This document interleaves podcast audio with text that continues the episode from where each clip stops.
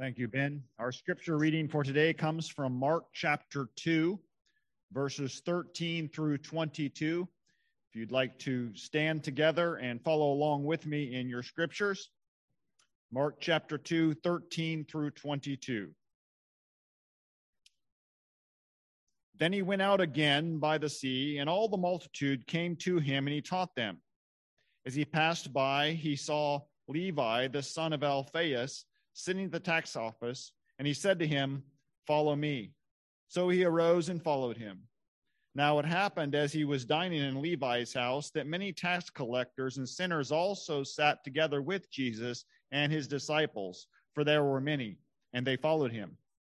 And when the scribes and the Pharisees saw him eating with the tax collectors and sinners, they said to his disciples, "How is it that he eats and drinks with tax collectors and sinners?" When Jesus heard it, he said to them, "Those who are well have no need of a physician, but those who are sick. I did not come to call the righteous, but sinners to repentance." The disciples of John and of the Pharisees were fasting. When they came and said to him, "Why did the disciples of John and the Pharisees fast, but your disciples do not fast?" And Jesus said to them, "Can the friends of the bridegroom fast while the bridegroom is with them? As long as they have the bridegroom with them, they cannot fast. But the days will come when the bridegroom will be taken away from them, and then they will fast in those days. No one sews a piece of unshrunk cloth on an old garment, or else the new piece pulls away from the old, and the tear is made worse. And no one puts new wine into old wineskin, or else the new wine bursts the wineskin. The wine is spilled, and the wineskins are ruined. But new wine is put into new wineskin." Let's pray. Father God, we are grateful that we can have with us Nick this morning to proclaim your word, and we pray that you would grant him the grace to be able to proclaim boldly and faithfully what you want us to hear. We pray, God, that you would open our ears that we might hear it, open our hearts that we might receive it, open our minds that we might understand it, and that we might leave transformed by the renewing of our minds. For we pray this in Jesus' name. Amen. You may be seated.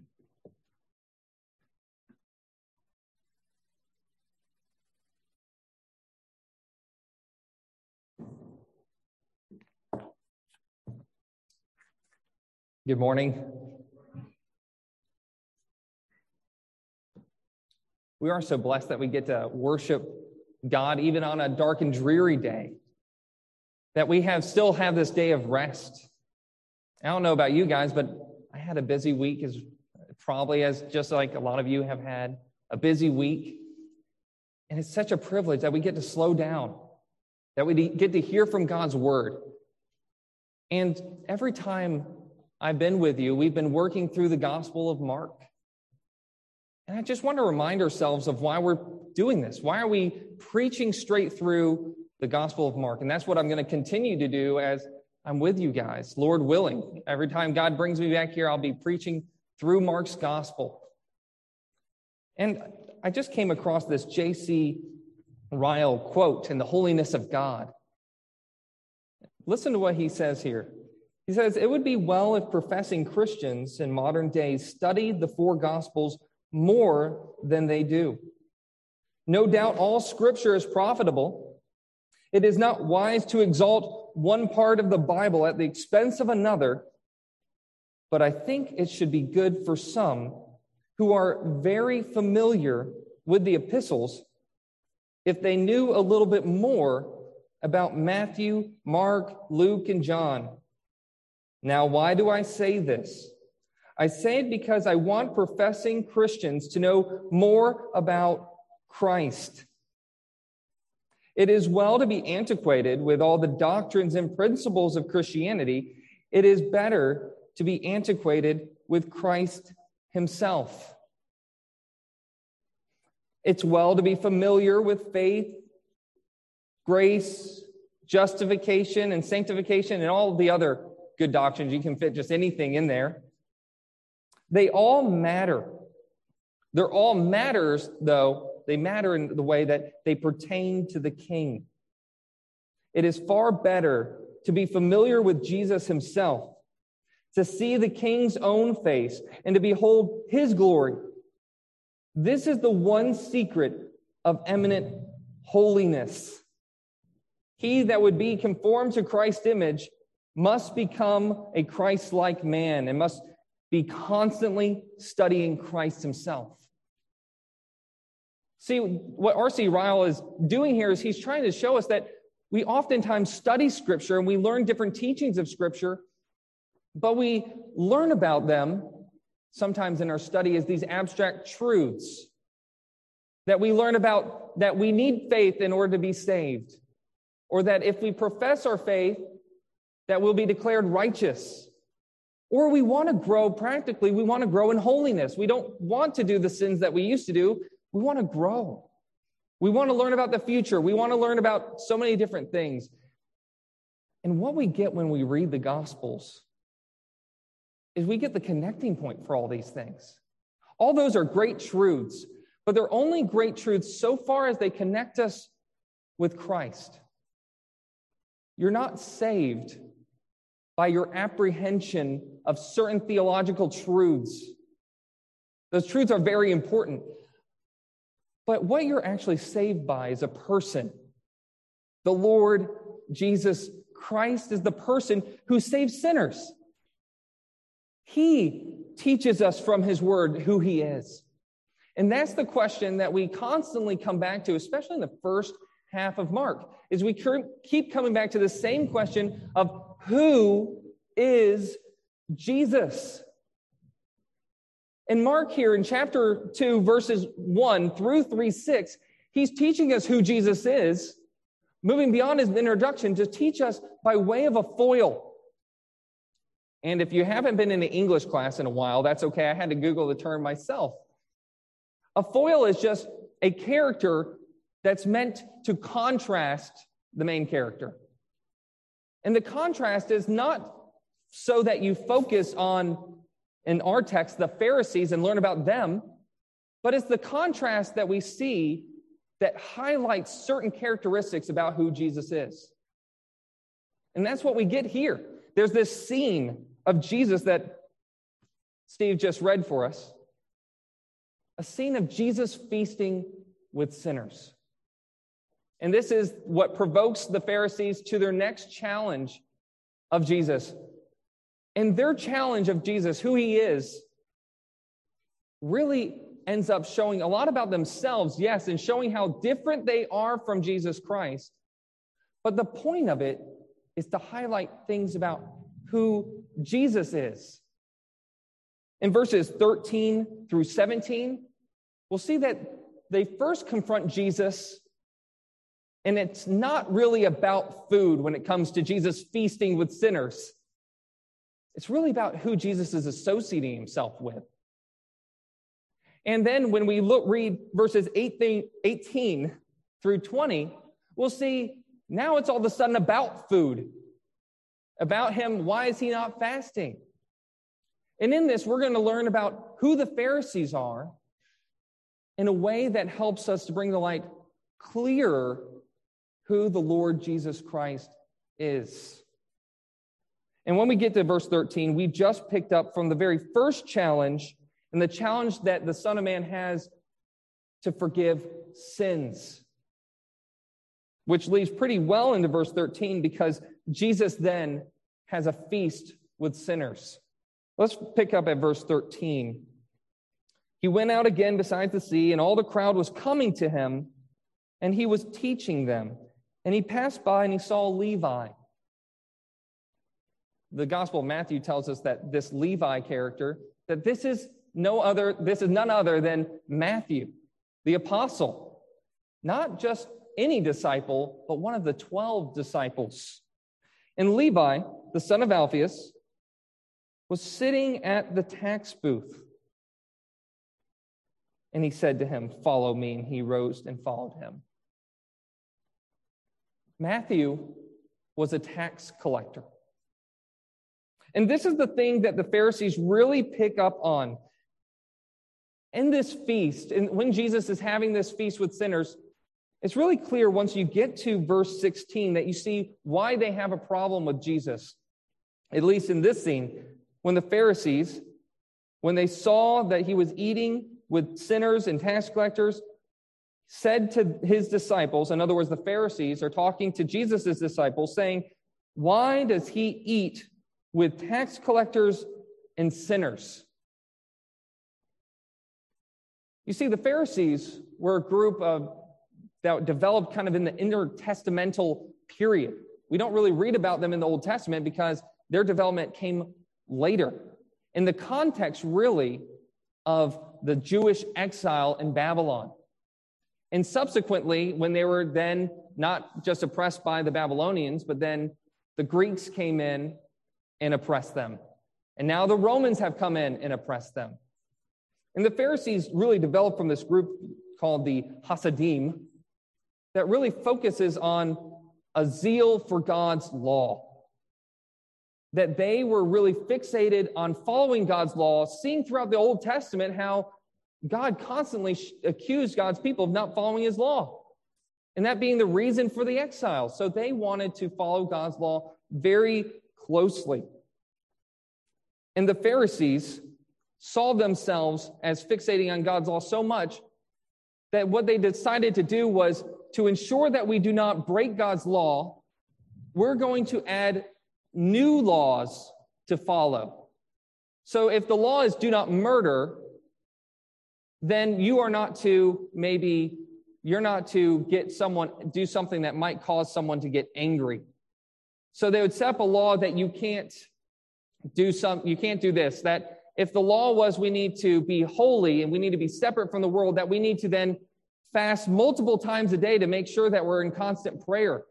And they kept doing this with all of God's law. They ended up setting this hedge around it.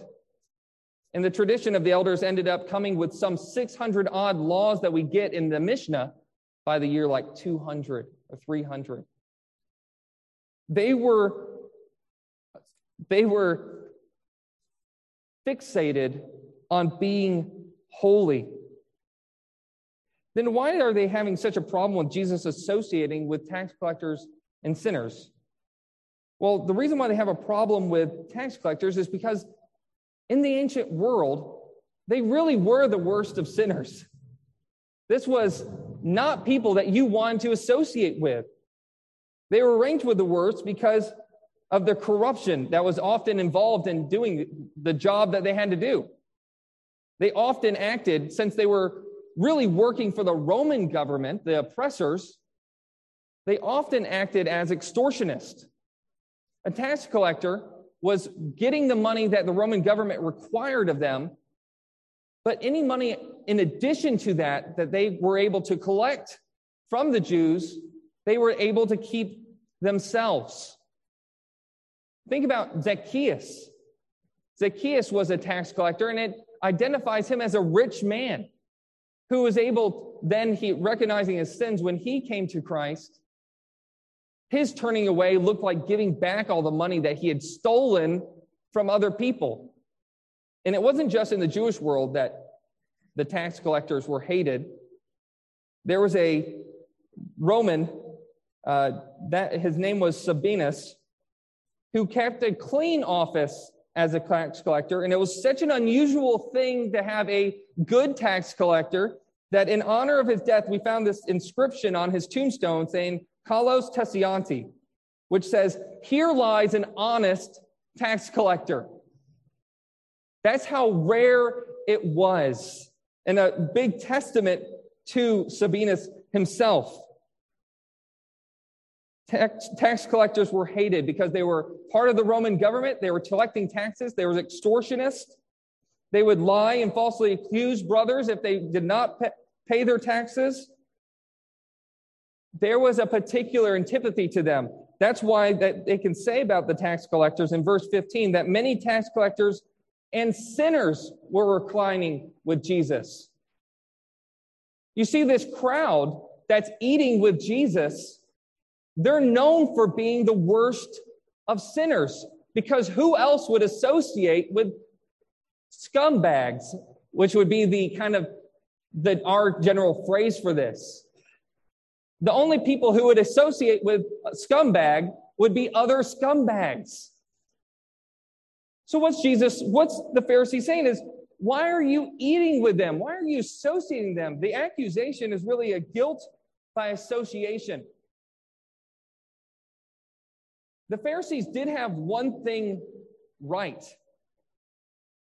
Pharisees focused on the law, focused on making sure they don't break the law, were really zealous about their zeal and focusing on the law that they hated sin.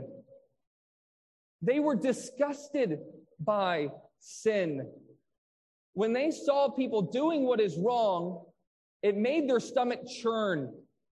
And as a result, they thought, if you see someone who's being a scumbag to someone else, that what it looks like being holy, according to God's law, must look like separating myself from them. We do this too, don't we?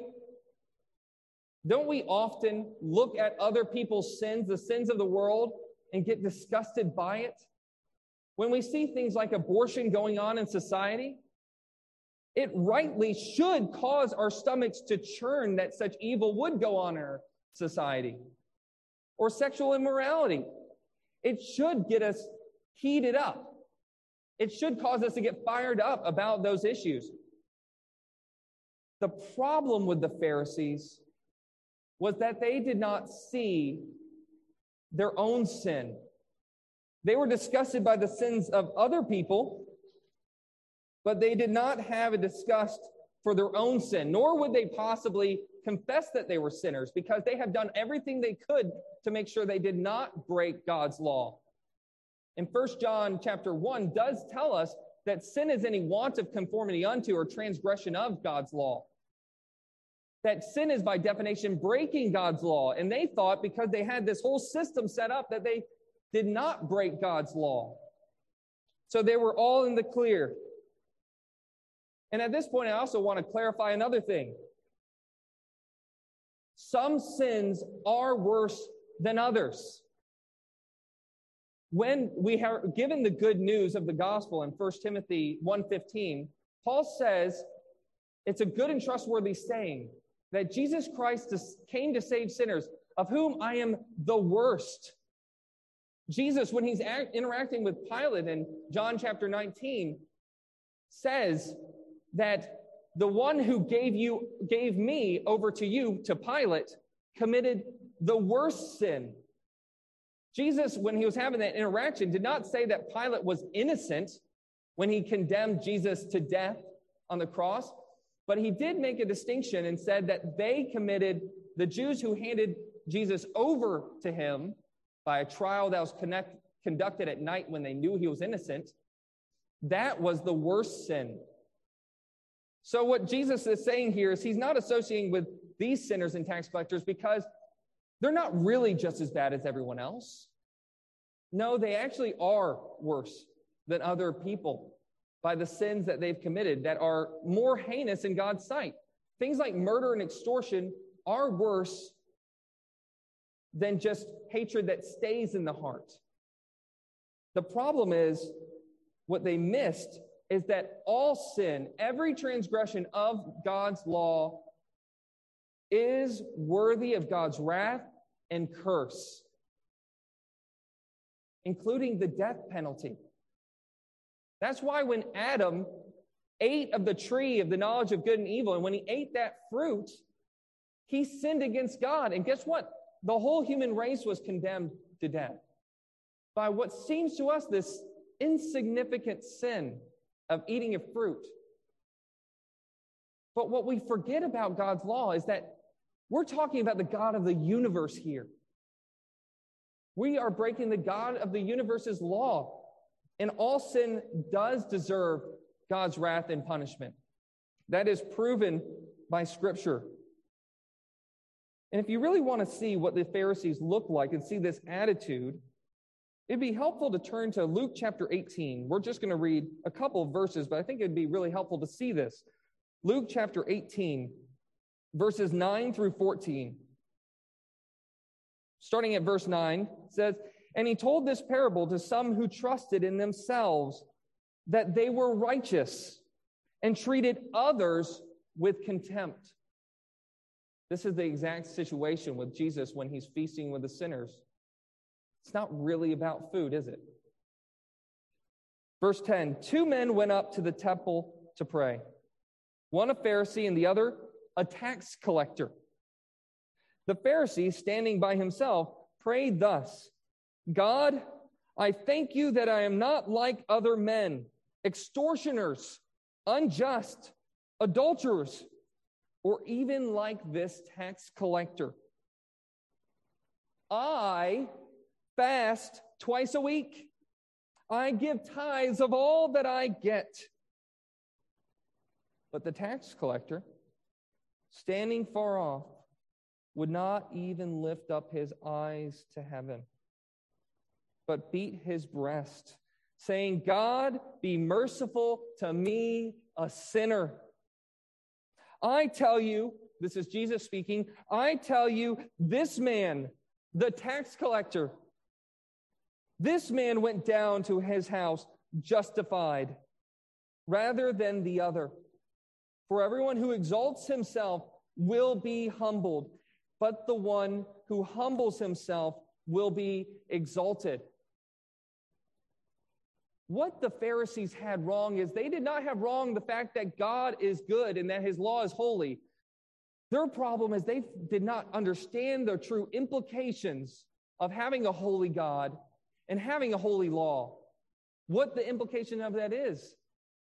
Isaiah fifty-five verses six and seven says that talking about God, that how people are to turn, it's God says, let the wicked forsake his way, and the unrighteous man his thoughts. And let him return to his God, for he, that he might have compassion upon him. And to his God, for he will abundantly pardon. You see it throughout the entire Old Testament, God does co- command that his people are to be holy. Leviticus nineteen verse nine says, be holy, or Leviticus nineteen verse one rather, says, be holy because I am holy. And First Peter in the New Testament picks up on the same vote, uh, the same verse and quotes it in First Peter chapter one. We are to be holy because our God is holy. But God's holiness does not keep him at a distance from sinners. Rather, God's holiness is the way, is the, the implication of his holiness causes him to pursue after sinners. Yes, no sinner is able to stand in God's presence, and every sinner will, when they enter into heaven or when they die and stand before the judgment seat of God, he will not acquit the wicked. He will judge them. But it's wrong to assume that that means that God does not desire the salvation of every sinner. What we see in the Lord Jesus Christ is he's representing true holiness, a holiness that comes and seeks after the lost. And we need to be careful ourselves that we don't get so caught up in the sins of others and get so disgusted by it that it keeps us at a distance from other people. Rather, our disgust at the sins of the world, and when we see things like abortion, it could, should cause us to go to the abortion doctors that they might be saved, knowing where their eternal destiny is. It should cause us to go after the women who murder their children, to call them to himself, to call them to Jesus, that they might have their sins forgiven, that they do not have to suffer under God's wrath. So we see that really this was not about food at all. They targeted the fact that Jesus was eating with sinners and tax collectors, but that really wasn't the issue, was it? The issue was really this assumption that Jesus is guilt by association, when rather Jesus' very holiness is what caused him to pursue after sinners and is what should cause us to go after sinners as well. But just before it's not about food, now in verses eighteen through twenty, they make it about food. Let's read verse eighteen. Now when John's disciples... And the Pharisees, now John's disciples and the Pharisees were fasting. And people came and said to him, why do John's disciples and the disciples of the Pharisees fast, but your disciples not fast. Do you remember what we just read in Luke chapter eighteen? The Pharisee, when he was proclaiming his good works, what did he say? He started off with, I fast twice a week. You know what's really interesting is that the Pharisees, even though their unique characteristic that kind of singled them out among all the Jews in Jerusalem was their obsession with the law of God, oddly enough, we only get one command to fast in the entire Old Testament. We only get one command. And that's in Leviticus chapter sixteen, verses twenty-nine through thirty-one. And it's, it's a fast that's to be held in preparation for Yom Kippur, the Day of Atonement. What's the reason for the fast? What's Yom Kippur? It's the Day of Atonement. It's the day that there'll be a lamb sacrificed on their behalf. Since sin, the punishment for sin is death, that's the wages of it. They were to mourn over their sins, mourning the fact that they have offended a holy God. And what happened on Yom Kippur is that their sins, the sins of them, were laid on that lamb, and that lamb was killed in their place. Now, Yom Kippur is not the only place that we see fasting, but we do see, whenever we see fasting, is we see it associated with sorrow and pain and sadness. Yom Kippur was the only commanded instance of fasting for their sins. But we do see instances like in Esther, when Esther is about to go to the king to ask for the salvation of the Jews, she says, please, pray for me and fast. Why? Because they were mourning over the fact that they could be killed. And they were sorrowful, weeping over that. So they fasted. When we read the Psalms, we do see fasting. Why? Because they were sorrowful over the situation of exile, sorrowful over the state of Israel being in sin and not turning back to God. We see laments happening time and time again. Why are the Pharisees fasting, though? The Pharisees are really fasting not because they have any understanding of what the Bible teaches on fasting, but because this is what they do. This is a pious action that is to earn credit with God. It's the self-righteousness that they look at this list of things that they've done. And if you want to get a feel for this, read Philippians chapter three when Paul lists his list of achievements, the things that he was proud of. That's what we get.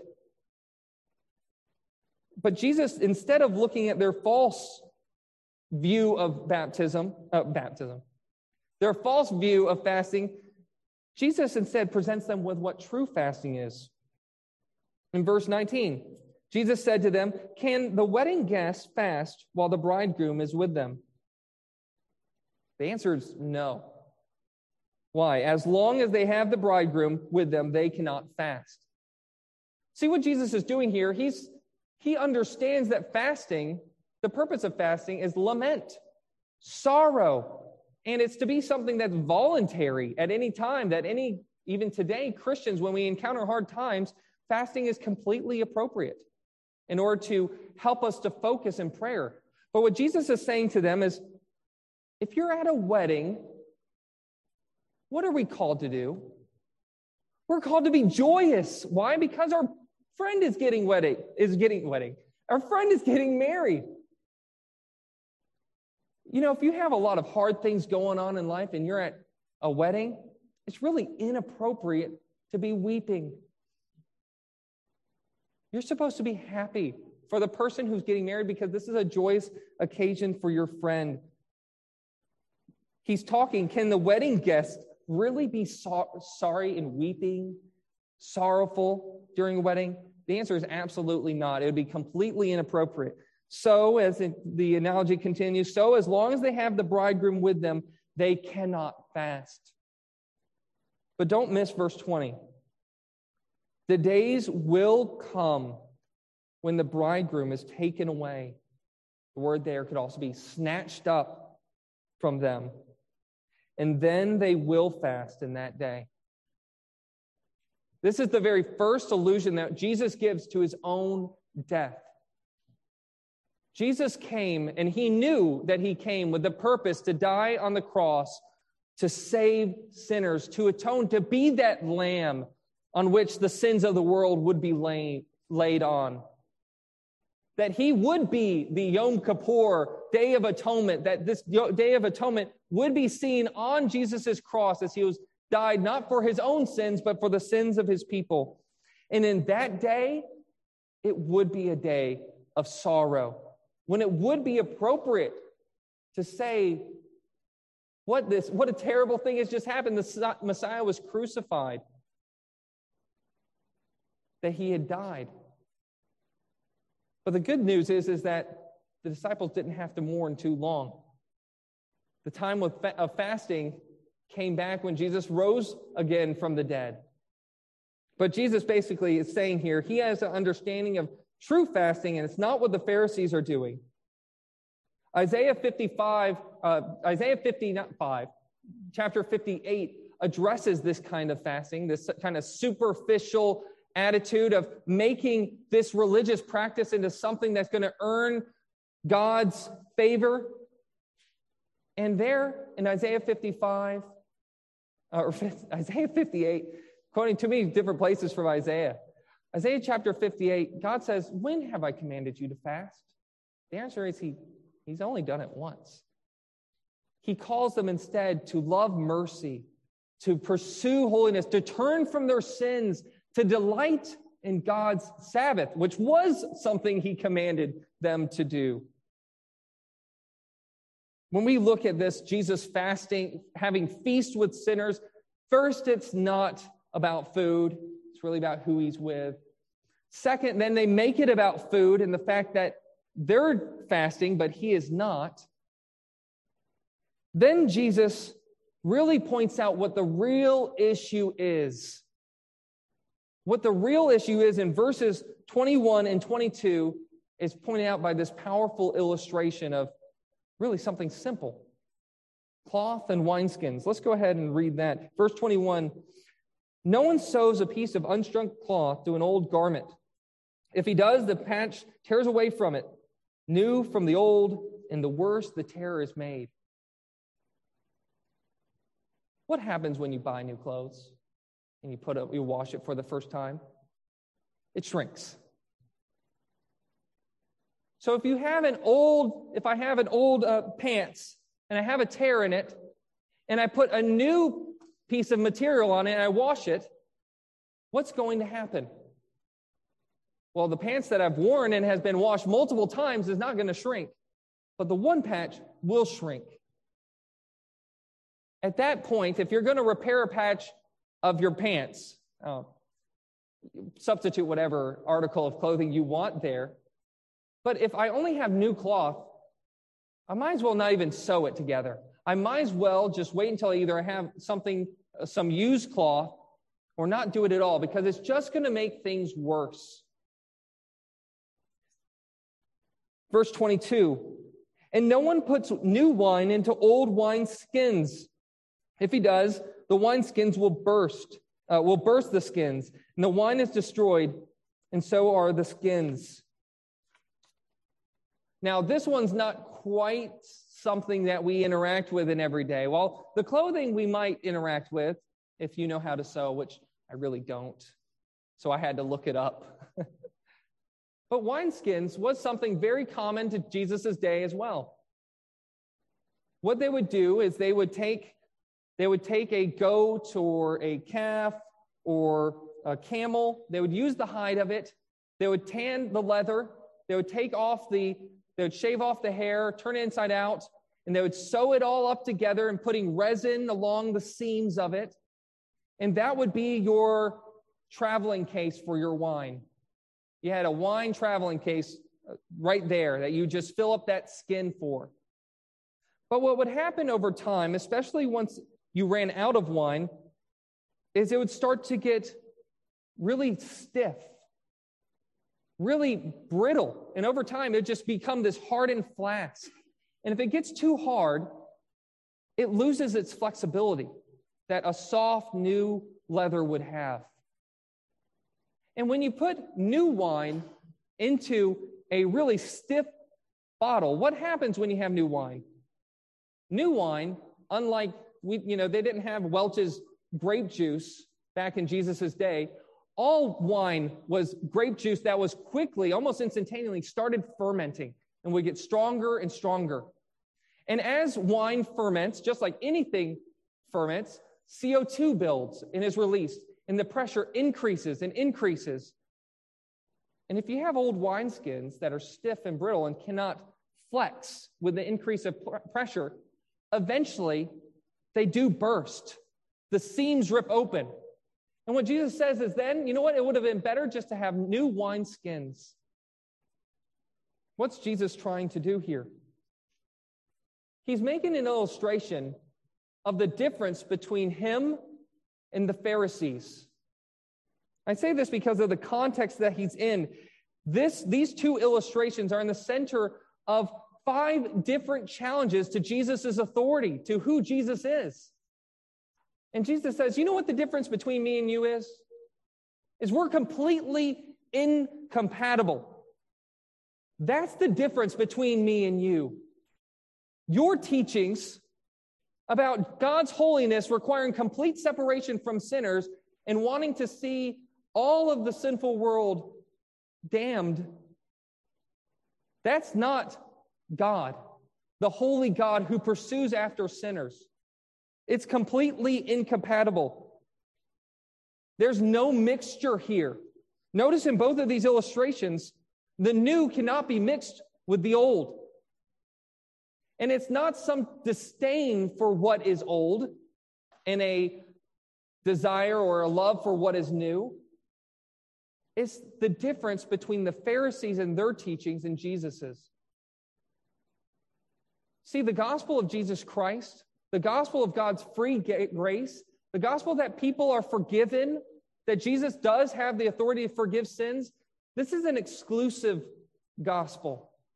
It's one that cannot be mixed or diluted with any gospel of legalism, any gospel that you need to do certain things in order to make yourself righteous before God. First, because it misunderstands God's holiness. Second, because it misunderstands our own sin, that no one is righteous, no, not one. No one seeks after God, Romans chapter three. It misunderstands what God's law is. God's law is not just some empty ritual of things that we do. God's law is never arbitrary. There's always reasons behind it. And the, what we do, when we do fast, we need to know the reason why we're fasting. When we do follow God's law, we need to know that this is not something that earns us credit with a holy God, but rather it's something that we do because we want to be Christ-like. See, the Pharisees, even though they are the supposed experts of God's law, his Jesus' constant refrain throughout the Gospels towards the Pharisees is, have you not read? Ten times we read instances when he says this, have you not read? In Matthew chapter twelve, verses three and five, in Matthew chapter nineteen, chapter twenty-one, uh, twice in chapter twenty-one, in chapter twenty-two, Mark in chapter two, verse twenty-five, chapter twelve, uh, it appears twice, and then also in Luke chapter six, Jesus constantly is saying to the Pharisees, have you not read? He could have said here, have you not read Isaiah chapter fifty-eight? Fasting is not something that God has commanded of you to be righteous before him. Fasting, while it maybe is a good thing, better is to actually keep God's law rather than your own traditions. The difference between Jesus and the Pharisees is not a difference between Judaism and the new covenant. Rather, what Jesus has done is Jesus has come in fulfillment of all Scripture. He is the one who tells us what Scripture says, what Scripture means, and all the implications of it.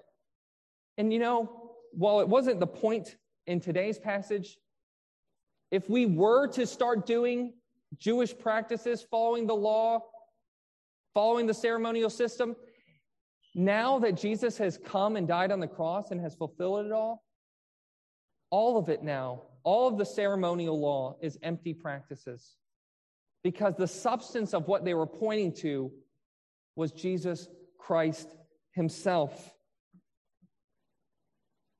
And we're right back at the original question. Who is Jesus? What we see here in the main point of this passage is that Jesus is completely at odds with the Pharisees. While the Pharisees teach that God does not love sinners, Jesus teaches rather that holiness, God's holiness, is the very thing that causes God in his love to pursue after sinners. Not because their sins are not disgusting. All sin is wicked and vile before God. Some sins really are worse than others. But God so loved the world that he gave his only Son, that whoever should believe in him will not perish but have everlasting life. God, when he saved the Israelites out of Egypt, did not save them because they were better than anyone else. Actually, once God in the Old Testament saved Israel out of Egypt, they acted just like all the peoples around them. It was not, God did not see something even in us so valuable, so lovely, that that was the thing that motivated him to save us. You know what motivated God to save you if you believe in him today? If you trusted him today? It's God's love. It's his free grace. Isn't that amazing? That's the, the mystery of the gospel, is that he chose to love sinners, people who do wicked and awful things. Isaiah fifty-five, now I'm getting it, the quotation right. Isaiah fifty-five, after he tells sinners to turn to him that he may have compassion on him, the very next line says, "For his thoughts are not our thoughts, neither are his ways our ways." That is such good news. I wouldn't go after and seek to associate and seek to befriend in my own nature the scumbags of society. And I definitely wouldn't consider myself, if I didn't have God's law to see and bear testimony to my sins, I definitely wouldn't see myself that way. I would see myself as a good person. But the good news is, is that though I am not, I was saved. And if I've been forgiven much, I can go out and seek to see other sinners be forgiven of their sins. And you know what? The more sin that they have, the more, the more God's grace abounds to them. Who is Jesus? He is the Savior of sinners. This is what he came to do. Jesus is holy. Jesus' holiness is also defined by Scripture. Jesus' holiness, when he does not, the fact that he does not fast here, He does not, he's not limited to other people's misunderstanding of what Scripture says. He displays full obedience to God's law and has displays perfect understanding of it all. And Jesus is unique. Uh, Jesus' holiness is in unique, in a unique position away from the rest of the Jews, because of who he is, is unique. Jesus was the Son of God. He was the Son of Man. He was the only Savior. He's the only Savior of sinners that they have. His holiness is separate from them. He is righteous and none other are. But Jesus' righteousness is the very thing that Second Corinthians chapter five says has given us a ministry of reconciliation. That's who Jesus is. Jesus is the God-man who is righteous, who is holy, who pursues after sinners. This Jesus is the one that demands your all, that demands us to follow him with all our heart, with all our soul, with all our mind, and with all our strength. And the good news is, is that if you trust in Jesus, he has done it all. He has saved you from your sins. Let's pray. Heavenly Father, thank you for being our God and our Savior. Thank you for sending your Son to die on the cross to save sinners. Lord, we thank you that you did not leave us to perish, that you did not leave us to die in our sins, but instead you called us to yourself that we might be saved. And I do pray, Lord, that in our hearts that we would not be so disgusted with the sins of other people that we forget about our own sins and how much we've been forgiven of. We know that every sin provokes your wrath because it's a, a sin, a rebellion of cosmic treason against the God of the universe, the King of all creation. Lord, I pray that in our association, as we seek to save the lost, that we would not deny them the privilege of hearing the good news, that we would not just make friends with sinners, but that we would call them to repentance, knowing that their only hope in life and death is to be found in union with Christ, to have Jesus as their Lord and Savior, as he is for ours, for us. Lord, for what we proclaim is not ourselves, but Jesus Christ as Lord, with ourselves as the servants of sinners. Lord, I pray that you would help us to continue in our worship today as we have been given a clear understanding of who the Lord Jesus is, that we would now, as we sing our songs, be more in awe of the glorious gospel, the glory of our King. It's in Jesus Christ's name that we pray. Amen.